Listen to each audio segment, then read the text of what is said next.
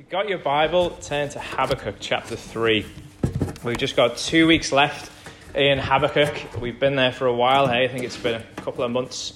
We've been working our way through this book, and next week we're going to wrap things up uh, looking at the last section, verses 17, 18, and 19. And following that, I mentioned this last week, through the summer, we're going to just work slowly through uh, Romans chapter 8, just taking a few verses at a time. So if you've got some time before then, why don't you just uh, take a few minutes, literally take a few minutes to have a read through Romans 8, uh, nice and slow. We're going to do what we did, in, or tried to do in Philippians, and try and memorize some of the passages in Romans 8. It's one of those chapters with just um, just full of, of just rich gospel truths that remind us of who we are. So if you've got time, uh, why don't you do that? Um, sometimes when you're preparing a sermon and preparing illustrations. You just kind of go with what the Lord brings you, and there are um, some things that you think will be helpful for us. This week, I prepared my sermon before Friday, and then if you've been following the media, some of the things that came out of the media just really affirmed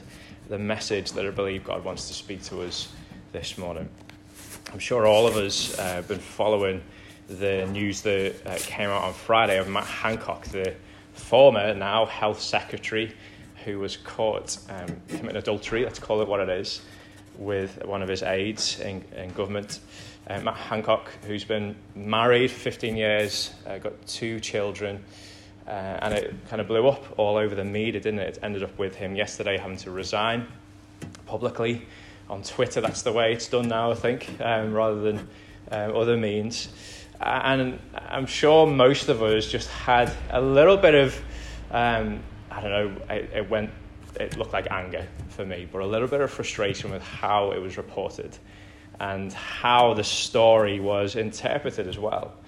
Uh, this man who's been married for a long time with, with young children committed adultery with a woman who's been married, and the big news was that he didn't social distance like that. We've been doing a lot of work, haven't we, over the last few weeks and months, just talking about where the world is at, where the, the, the cultural um, kind of force and weight is, and how Christianity really does stand out as, as a light amongst the darkness. We've been talking about these two different worldviews and how Christianity is a different worldview. We've been talking about the individual being the God of our age, right? This kind of expressive individualism, which is rampant in our times. And so, when we kind of understand the world as we have been doing over the last few months, actually, things being reported in those kind of ways, they shouldn't surprise us anymore.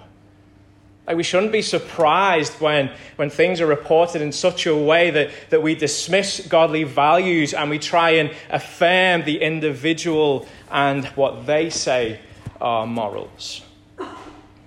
We're allowed to do that as individuals, we're allowed to define what is right and what is wrong, what is offensive and what is not. And in our time, in this place that we live in now, what is more offensive than someone committing adultery on their wife is them not socially distancing themselves as they commit adultery. Like it is laughable. It also shows us how unfaithfulness distorts, divides, and destroys. Unfaithfulness, folks, is a rot. And we saw different levels of it with Matt Hancock. We saw unfaithfulness with his wife. Other people saw unfaithfulness to the country as he just broke the rules. We see unfaithfulness, folks, all around us all the time. Children being unfaithful to their parents, governments being unfaithful to the people that they've been in charge to steward. Unfaithfulness in marriage. And every time we see unfaithfulness, folks, I, I, want us to really just, I want to hammer this home. We see it as a rot that destroys, divides, and distorts. That's what unfaithfulness does. We see it all around us in humanity, and folks, we see it in our relationship with God. Our unfaithfulness to God has exactly the same response. Unfaithfulness to God, if it is not checked, is a rot that distorts, divides, and destroys. Let's read this morning's passage Habakkuk chapter 3, uh, verses 3 to 16. Keep up with me. This is a tricky passage. Don't kind of tune off. There's some things in there which aren't entirely clear, but let's, let's go together. Let's try and keep up with uh, what Habakkuk is saying. We're halfway through a prayer or a poem or a song that Habakkuk is writing right at the end of this book. This is his last response to God, and we pick it up in verse 3. God came from Teman and the Holy One from Mount Paran. His splendor covered the heavens, and the earth was full of his praise. His brightness was like the light rays flashed from his hand, and there he veiled his power. Before him went pestilence, and plague followed at his heels. He stood and measured the earth, he looked and shook the nations. Then the eternal mountains were scattered, the everlasting hills sank low. His were the everlasting ways. I saw the tents of Cushan in affliction. The curtains of the land of Midian did tremble. Was your wrath against the rivers, O Lord? Was your anger against the rivers, or your indignation against the sea when you rode on your horses, on your chariots of salvation? You stripped the sheath from your, your bow, calling for many arrows. You split the earth with rivers. The mountains saw you and writhed. The raging waters swept on. The deep gave forth its voice. It lifted its hands on high. The sun and moon stood still in their place. At the light of your arrows as they sped, at the flash of your glittering spear, you marched through the earth in fury. You threshed the nations in anger. You went out for the salvation of your people for the salvation of your anointed. You crushed the head of the house of the wicked, laying him bare from thigh to neck. You pierced with his own arrows the head of his warriors, who came like a whirlwind to scatter me, rejoicing as if to devour the poor in secret. You trampled the sea with your horses, the surging of mighty waters. I hear, and my body trembles. My lips quiver at the sound. Rottenness enters into my bones. My legs tremble beneath me. Yet I will quietly wait for the day of trouble to come upon people who invade us. We've seen so far in Habakkuk, Habakkuk coming and bringing his complaint to God. Judah are in uh, the lowest uh, state they have been in, and Habakkuk comes and cries out to God, God, are you not going to do something here? and there's silence, but then God comes and brings an answer and says, Yes, I am going to act. God always acts against injustice and sin. He is never idle. And he comes and he says, I'm going to raise up the Babylonians, raise up the Chaldeans to come and execute judgment for me. And Habakkuk comes and says, That's too far. Like, I wanted you to do something, but that just feels like a little bit too much. Have you not seen the Babylonians? Have you not seen how wicked they are? Like, we're bad, God. But the Babylonians are on another level, and God says, It's coming but the righteous in the midst of that will live by faith. And we see this almost just a separation of the people who are going to go into, the, uh, into exile. There will be those who are righteous, and there will be those who are unrighteous who will suffer under the judgment of God. But for the righteous, the weight that they feel is not punitive, is not punishment from God, it is His loving discipline. Haven't we seen and been learning how God will not allow any part of our suffering. He will not allow any tear that we shed to be wasted. He, he is always at work in his people, bringing about our good and his glory. But judgment is coming for Judah, exile is coming. And Habakkuk is readying himself and readying the people as they go into exile. Remember, this is a song or a poem that they would have sung together as the Babylonians came and took them away. It's a song that they would have sung together while they were in this foreign land under a foreign ruler, under oppression. They would have sung this song together, and Habakkuk is getting them ready for it. But let's not forget the reason they are going into exile is because they have been unfaithful. God's people have been unfaithful towards Him. And Habakkuk, over the last few weeks, we've seen, is coming to a place where he sees it and he admits it. And, and he's able to say, Yeah, you're right. He's no longer pushing against God and trying to move God's judgment out of the way from the Babylonians. He's, he's accepting that it is right. You're right, God. You're right.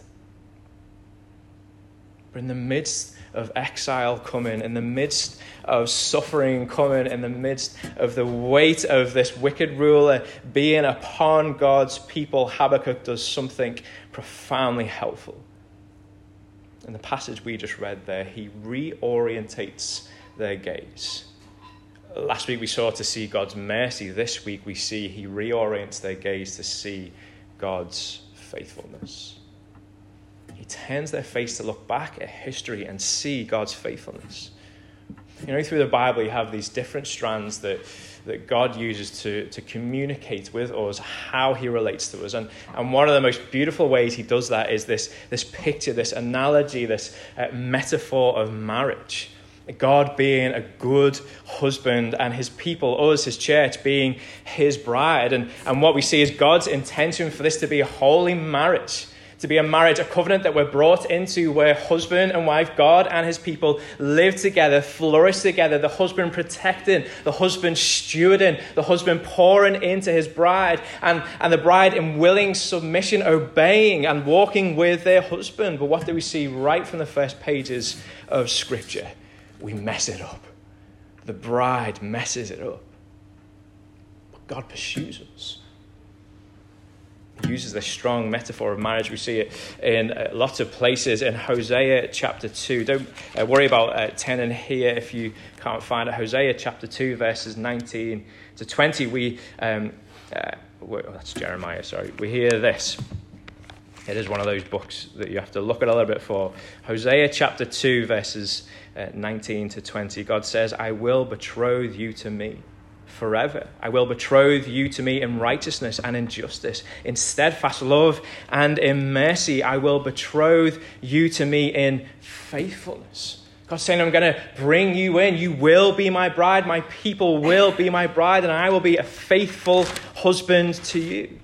In Jeremiah chapter 2, verses uh, 2 to 3, God says this I remember the devotion of your youth, your love as a bride see this powerful picture of husband and bride, God being faithful towards his bride. And then we see it in the New Testament, don't we? In Ephesians chapter 5, Paul really builds out this picture, and we see clearly God's love towards us shown through Jesus Christ, the perfect husband to us, the church, his bride. If we go back to Habakkuk, Judah are about to enter into exile. They're about to enter into this painful season of suffering and oppression. And Habakkuk is readying the people, he is preparing the people. And what he wants to do is to, is to pull their gaze towards the faithfulness of God, Him being a faithful husband towards us. Remember, Babylon are this superpower. And yes, they're going to be oppressive, but also they're going to be attractive. God's people are going to enter into this foreign land, and God gives them commands.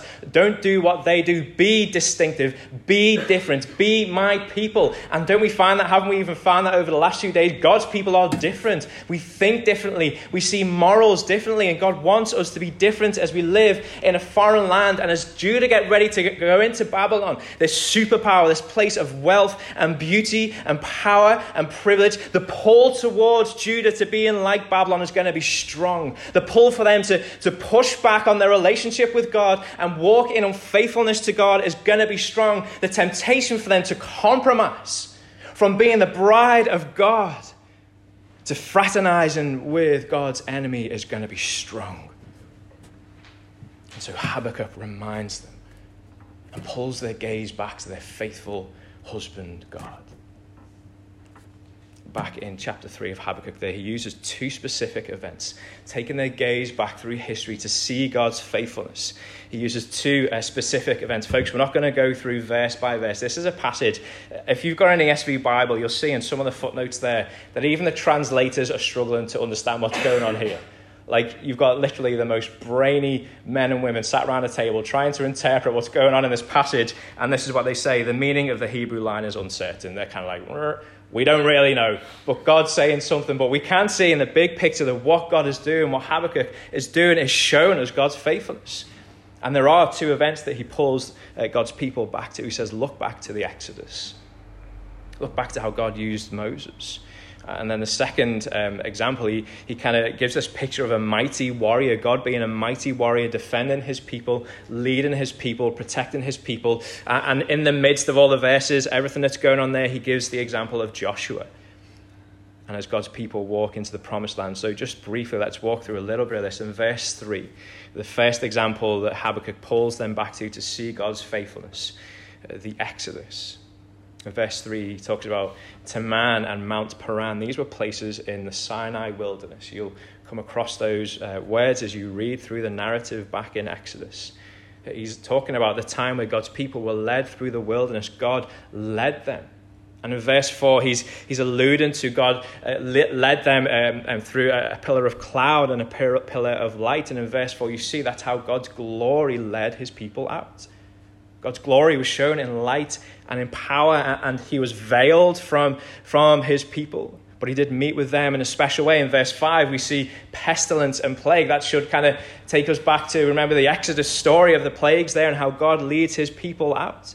In verse 6, we see the nations are shaken, and that's how Egypt are left as God does his thing, brings his people out, liberates them from slavery. Egypt are left shaken. And in the midst of these first few passages, we have a wonderful promise at the end of verse 6. His were the everlasting ways. The faithfulness that we see of God leading his people out of slavery. God is always that faithful God. His faithfulness is everlasting. It was, it was true back then for God's people, and it is true for God's people as they are walking into exile, and it is true for God's people now. His faithfulness endures forever, His faithfulness is everlasting. Habakkuk is pulling them back to see the Exodus, and then in verses 7 to 15, he shows them this picture of the mighty warrior. In verse 7, he talks about Cush and Midian. These were enemies of God's people. And we see this mighty warrior bringing um, um, salvation for God's people from his enemies. And then in verse 11, we see this uh, reference to the sun and the moon standing still. Some of us will remember this from Joshua chapter 11, God has led his people into the promised land through Joshua, and, and they're taking ground. Uh, week by week, day by day, they're taking ground and they're uh, winning God's enemies. And they come across a, a great enemy of God's people and they're fighting all of the day. And Joshua comes to God and says, Can you just make the sun and the moon stand still? We need to finish this off. And for the first time in history, and probably maybe the last time, God does it. The sun literally stops in its place, the moon stops in its place, in order that God's people will be saved from their enemies. God is faithful to bring about the salvation of his people. And then in the midst of these few passages, we see this wonderful promise again in verse 13. You went out for what? The salvation of your people, for the salvation of your anointed. God is always faithful to save his people.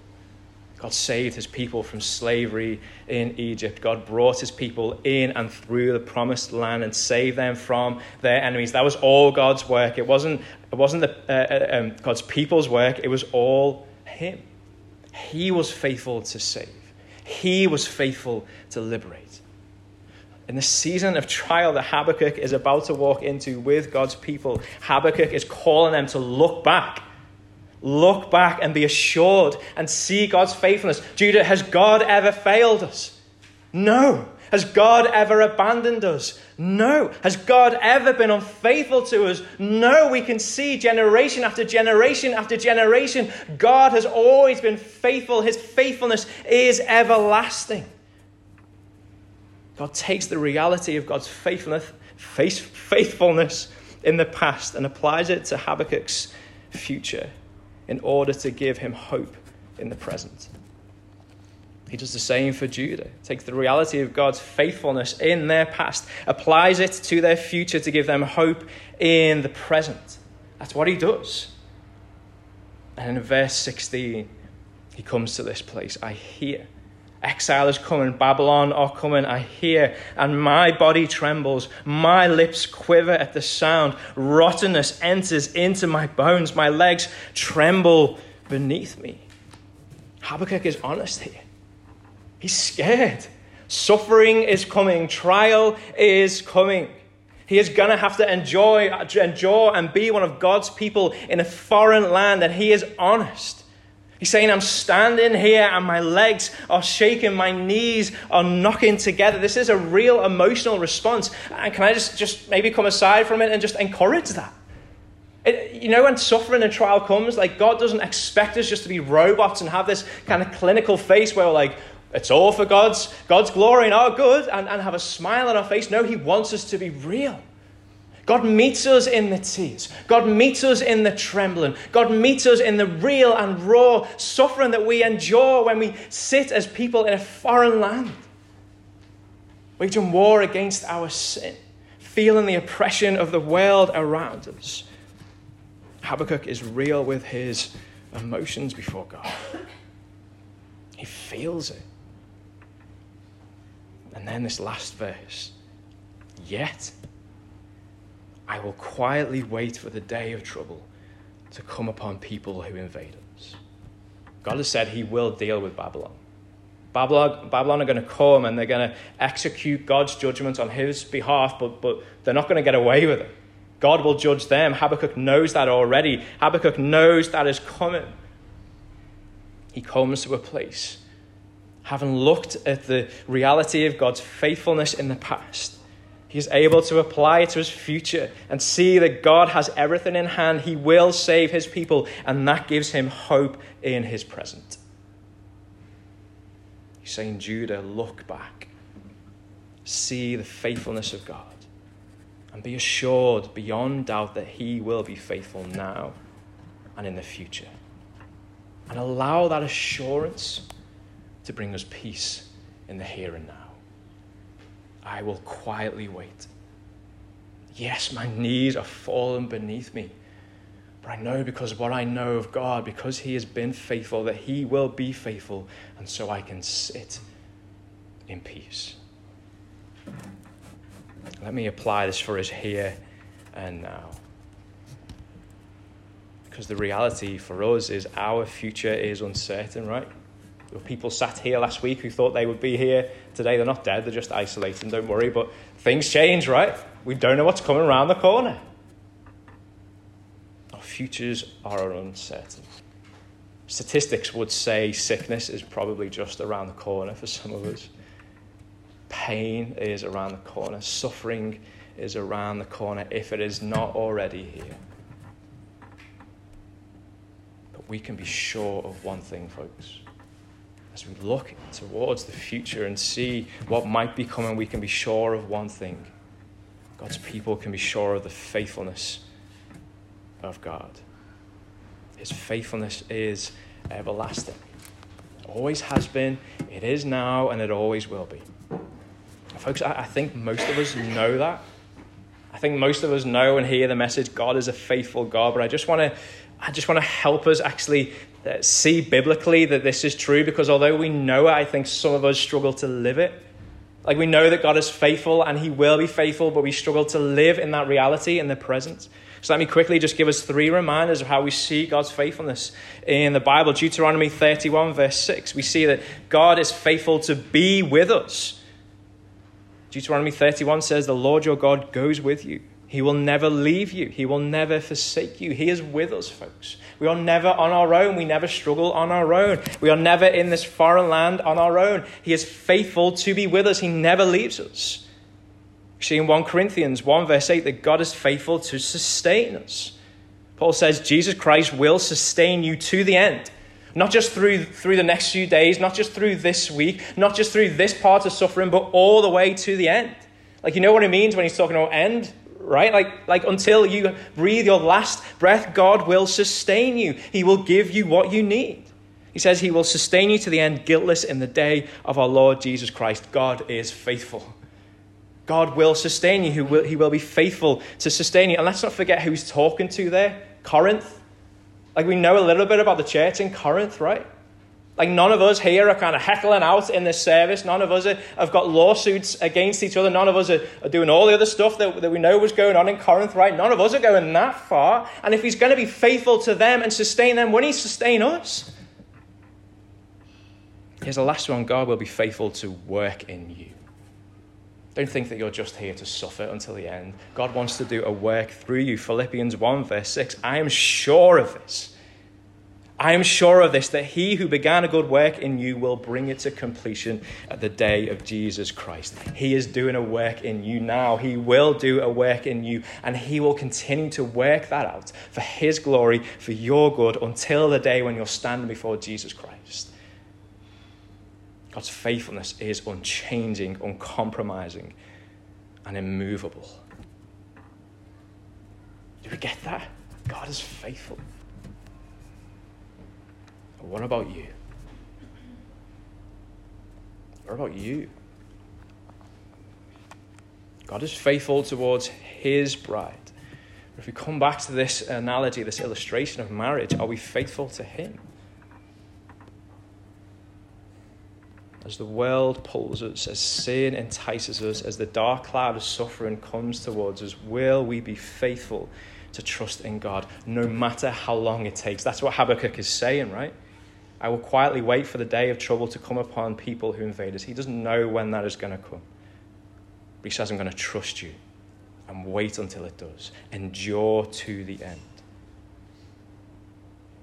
Folks, we know that faithfulness to God is not a theological concept, right? Like, it's not something that we can just read in a book and be like, yeah, I've got that. I, I can take that off. Faithfulness to God is, is a relationship orientation. It's about walking with someone. Martin Luther King says this, or said this Christianity has no meaning devoid of Christ. The noble principles of Christianity remain abstract until they are personified in a person called Christ. Christ becomes the center or the pivotal point around which everything in the Christian faith revolves. Christianity has no meaning apart from Christ. We can know all there is to know about the faithfulness, the doctrine of the faithfulness of God. We can know all of that, but Martin Luther King says it means nothing unless it is, it is founded and rooted in a relationship with Jesus Christ. God has not called us to be faithful to a cause, faithful to a religion, faithful to this church. Like they are good things, but primarily He's called us to be faithful to Him, faithful to Jesus like a lover's type of loyalty. That's what he wants. So let me give us three ways of what that could look like for us. What does it look like for us to be faithful to God in the culture, in the time that we live in?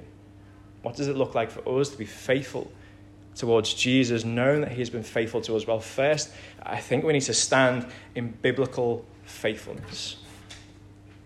Biblical faithfulness. And here's what I mean by that there are so many truths out there. So many truths, so many worldviews, so many ways to live that we are encouraged to follow. What we need in confusing times, folks, is truth. And the place that we find truth is here. We need to be biblically faithful.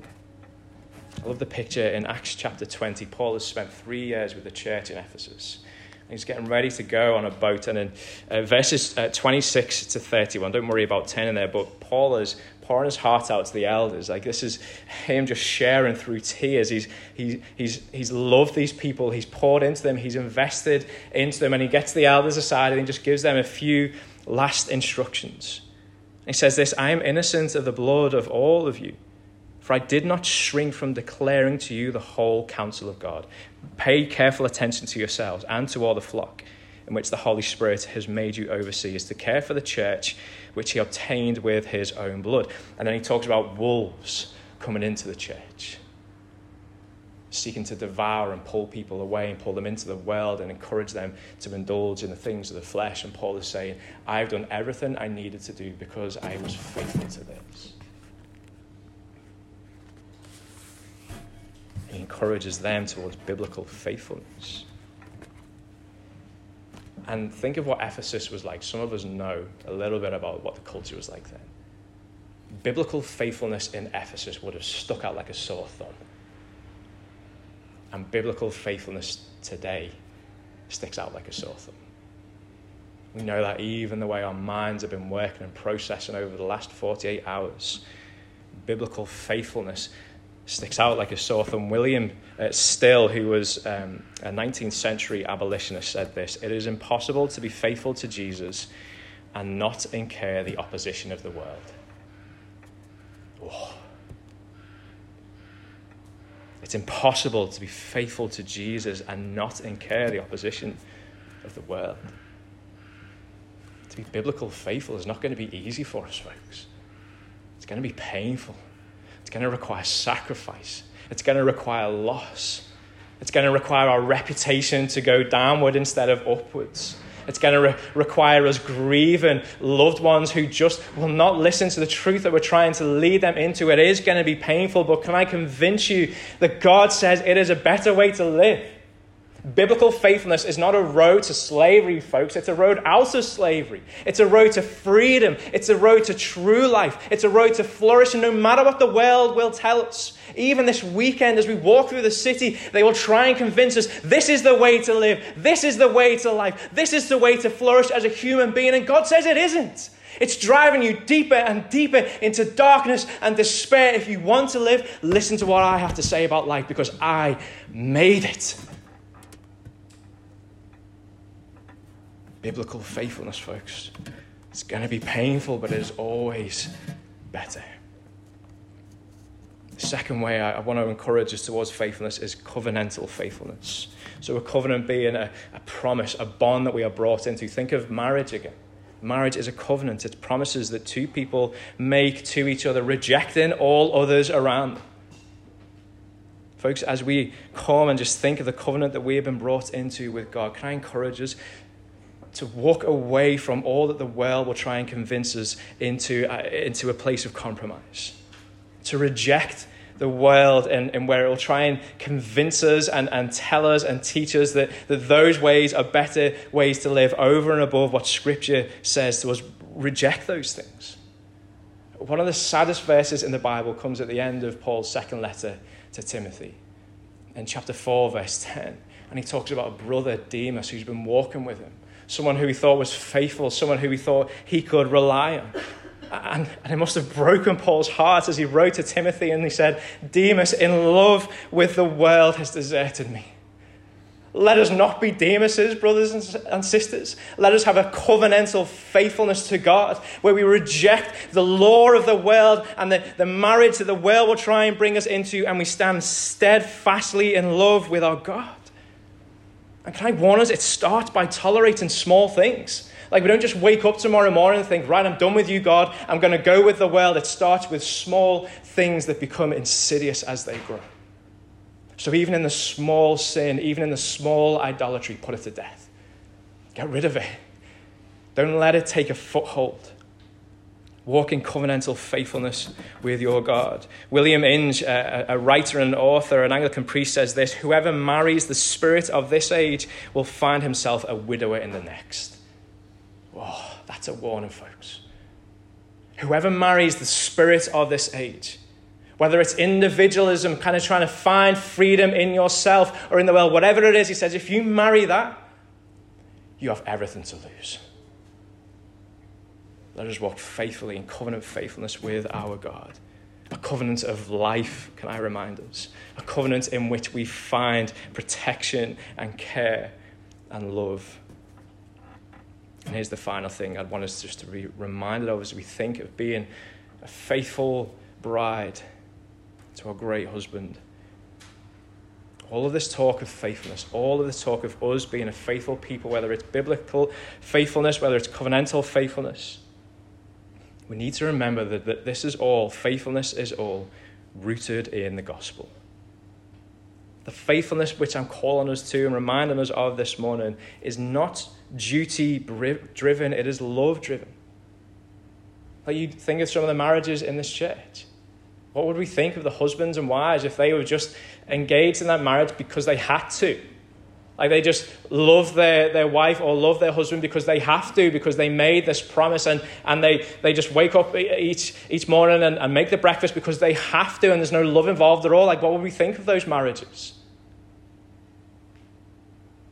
We love one another. We love our spouses. We love our husbands. We love our wives. Faithfulness primarily should be driven by love. God, uh, Habakkuk calls Judah to look back Look back at the Exodus, look, time, look back at the time of the judges and the kings, and see God's faithfulness towards us. Allow the faithfulness of God to stimulate our faithfulness. As we stand in a troubled time, that's what He's doing. And folks, as we look back, what do we see? We see God's faithfulness through the Exodus. Yeah, we see God's faithfulness as He brought His people into the promised land. We see God's faithfulness uh, chapter after chapter, and we see God's faithfulness at the cross of Jesus Christ. I wonder if anyone came to this point as you were thinking about Matt Hancock and his adultery. Like for so much time, I've been angry and I've been like, come on, guys, like, can you not see really what the great offense is here? Like, forget social distancing. Let's be honest, we've all broke the rules. Like, let's not pretend we're holding. We've all done it. And we want to point the finger at him because he's not social distance. Let's see what's. And I've been getting so angry and so frustrated and thinking, would someone just please stand up for, for faithful marriage in this country? And you know what I felt as I was preparing this? God turned to me and say, That's you. You've been unfaithful to me.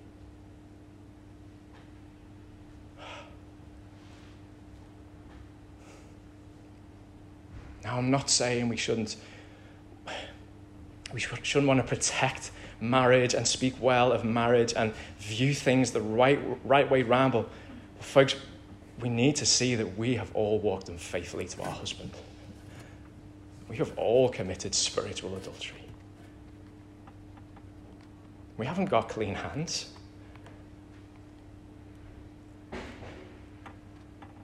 What a God we have who is stuck with us, who has faithfully walked with us, who has pursued us in love, who has not abandoned us.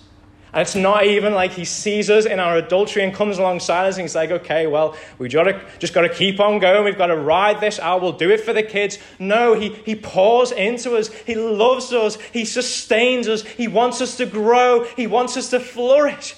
What kind of husband is that? That's the husband that every single one of us, if we are believers in the Lord Jesus Christ, has. A faithful husband. And we see his faithfulness towards us at the cross. It was us who put him there. It was our spiritual adultery. It was our unfaithfulness to put him there. And yet Jesus bled and suffered and died for you and I. There's a faithful God, folks. As Jesus suffered and died on the cross, he took all of our unfaithfulness on his shoulders and he suffered the judgment and the wrath for it. He suffered and died for our sin. And three days later, when he rose again, he gave us everything that he had. Isn't that a wonderful picture, folks? It's not just a picture, that's our reality. That in Jesus Christ we have been brought back in. The unfaithful have received everything.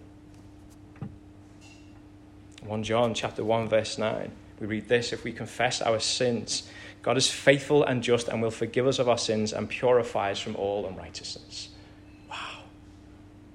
That's true for you, brother and sister. If you are a Christian this morning, your sins have been forgiven. You have been cleansed and you have received the righteousness of Christ. Once and for all, you have been forgiven for all of your sins. And if you're not a believer this morning, that is the promise being held out to you, you unfaithful, just like the rest of us in this room, an offer of cleansing from your unfaithfulness, an offer of forgiveness, an offer of being brought into the place where you can be cared for, loved, and nourished a relationship with God. As we walk in faithful, faithfulness with God, folks, our, our motive is not to please God. Our motive is not out of duty. Our motive should be love. In response to the faithfulness that He has shown us, in response to the constant pursuing of us. I love this promise in Timothy again, 2 Timothy 2, verse 30. Don't let that crush us. Don't let this kind of call to faithfulness crush us. Because God says this if we are faithless, He remains faithful. Because He cannot deny Himself. God's faithfulness is not rooted in how He feels, it's His nature. He will always be faithful towards His people. It, it is who He is. He can't not be faithful to us because that is who He is a faithful God towards His people. And so, even as we try and walk faithfully and we stumble and fall and commit spiritual adultery again, He's still there, loving us, pursuing us. As I close, I want to just remind us and just bring this reality, give us a reality check. Ecclesiastes says this the dark days will be many. We don't know the future, but we do know it probably will be hard. We have a faithful God who will sustain us, who will work with us, who will not abandon us, who has dealt with our sin, and who remains faithful to his bride. Let us take the reality of God's faithfulness in the past, apply it to our future to give us hope in our present. My great hope for us, folks, is that as we do that, just like Habakkuk does, we will be able to sit quietly and trust Him. Let's pray.